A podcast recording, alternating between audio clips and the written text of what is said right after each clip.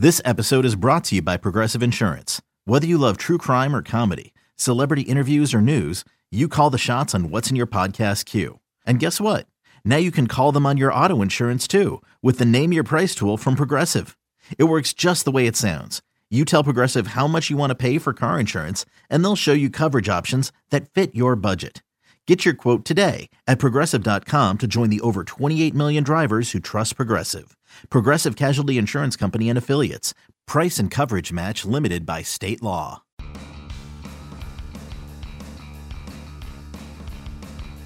You're listening to MLB.com Extras, brought to you by MLB.tv. It's baseball everywhere.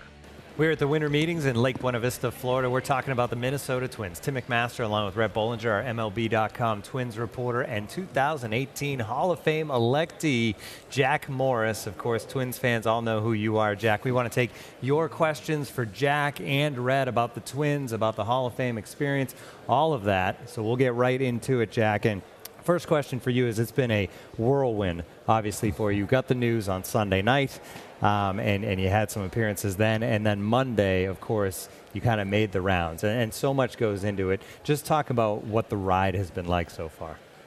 Well, you know, the emotions of the first night, I think, are hard to describe. It's quite a roller coaster of emotions that happened because I wasn't prepared to get the call. And, uh, when I did, of course, that first uh, 15 minutes were off the charts because uh, they asked me to wait. I waited as long as I could, and I finally called my wife and my son at home in Minnesota.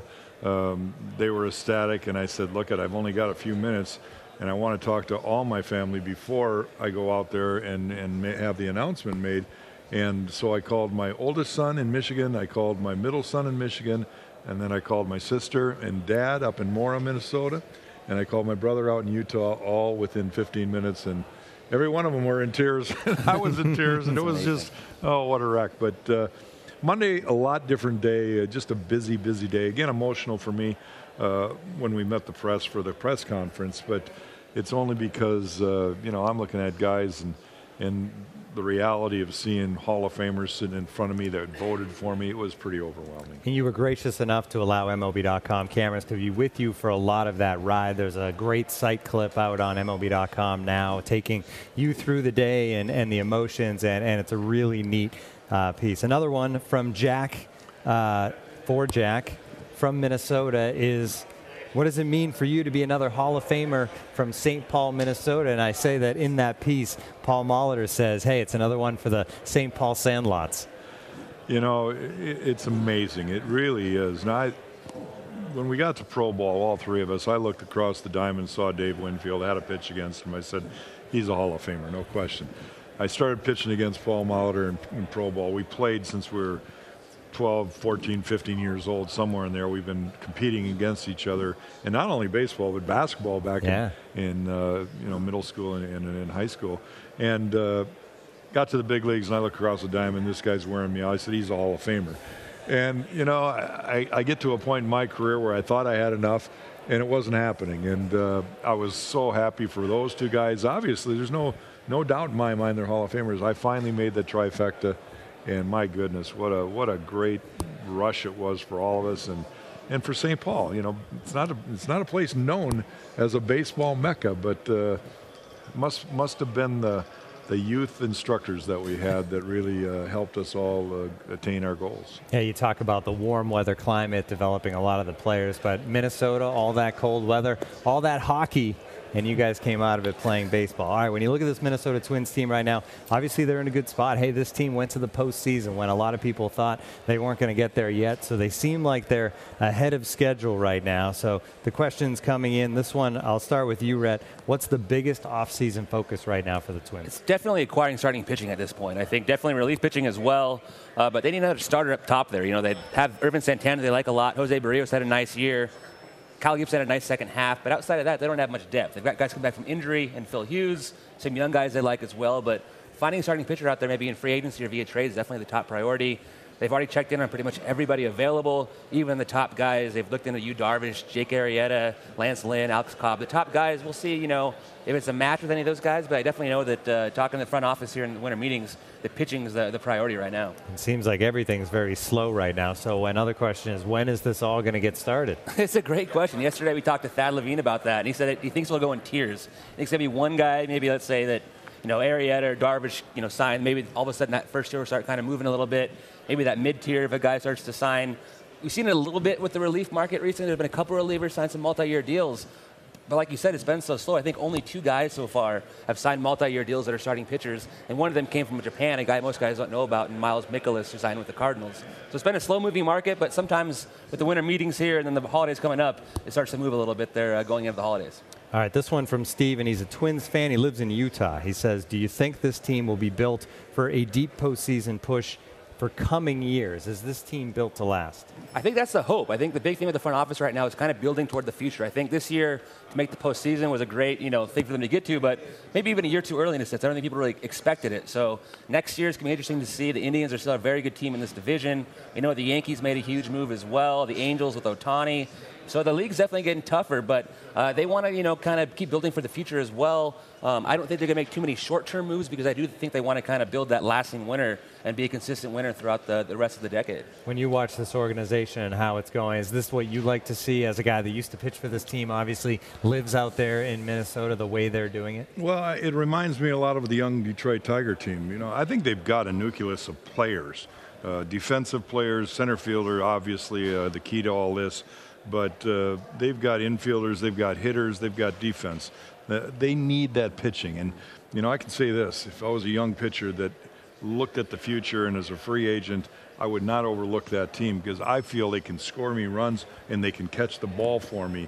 So if I go out there and do my job, there's a good chance I'll have a lot of success. I think a lot of free agent pitchers might need to think more about what the Twins could do for them. Yeah, when you look at the advanced metrics with this outfield, and a lot of it is just because Byron Buxton is off the charts, but he makes that outfield the best defensive outfield really in the game because there's not much other ground that needs to be covered after him. All right, we talked about the starting pitching, and uh, Zach wants to know if you had to make a guess right now of all those available arms, who's the most likely guy for the Twins to get? I would think that maybe Lance Lynn or Alex Cobb's probably the most likely of that list. I th- still think that Darvish is going to get too much, and so is Arrieta. Uh, the thing with Lynn or, or even Cobb and Arrieta is they're all tied to draft pick compensation as well. They were, they were all offered the qualifying offer. Um, but I don't think that deterred the Twins. I think at this point, the Twins have stocked up on a lot of prospects. They've made some trades recently, even for some uh, prospects from the Angels and Mariners. So I think they're willing to give up a draft pick if they need to. Um, so I do think they want a, a top tier guy. So I think that most likely maybe a, a Lynn or a Cobb would make some sense. Do you have a favorite guy among this group of free agents? A guy that you look at and really impresses you? I don't. I think they all have potential to be real plus pitchers again next summer. You know, uh, Darvish has got hopefully some determination to make up for postseason, yeah. but you know, we also heard a story that uh, the the Astro hitters were claiming that Darvish was tipping his pitches during the postseason. So that might be a difference if they can get that ironed out. Uh, no question, these guys all can pitch. I just want to go back to my previous statement. You pitch on the Twins team with that defense and that young hitting. I think you're going to be really surprised at how many games you can win. George wants to know Do the Twins plan on going after a DH, which isn't something you usually hear, a team going after a DH? Usually that position just kind of becomes the extra guy. It's not a top priority, but I do think they'd like to find a right handed bat in that okay. sense. You know, they obviously lost Byung Ho Park. He's going back to Korea. It wasn't really a factor last year all anyway. He was in the minor leagues. They still have, you know, Kennys Vargas in the roster and Robbie Grossman. Grossman did a lot of DHing last year, but not really a prototypical DH, a guy that can get on base, but not much power. Switch hitter. I think they'd love to get maybe a right handed bat, maybe looking to a guy like a Mike Napoli or a Mark Reynolds, maybe on a one-year deal, it'd be more of a one-year flyer. I don't think they'd want to really commit too long for that, but it's certainly you know, something they're looking into. But I do think pitching is their top priority at this point. Uh, Jack Tony wants to know what do you miss about playing baseball the most? You know, the pure competition. Yeah. I think when it gets in your blood, um, and you you really can't ever substitute in any other profession. Um, you can maybe do it financially and play with Wall Street and that kind of thing, but there's nothing like one-on-one competition, pitcher, hitter, whatever sport it is. And uh, you know, it's also the camaraderie we had with teammates. I think those are things you can come close to in different professions, but uh, being we called it in the trenches with the boys, uh, it was it was something special.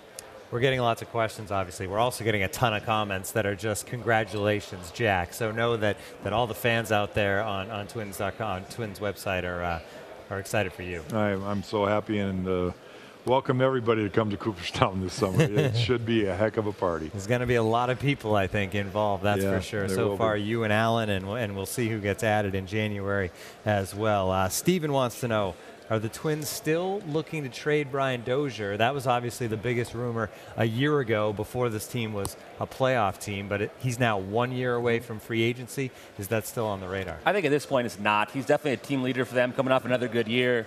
Uh, I think last year was obviously the talk of the winter meetings was going to happen. Didn't happen.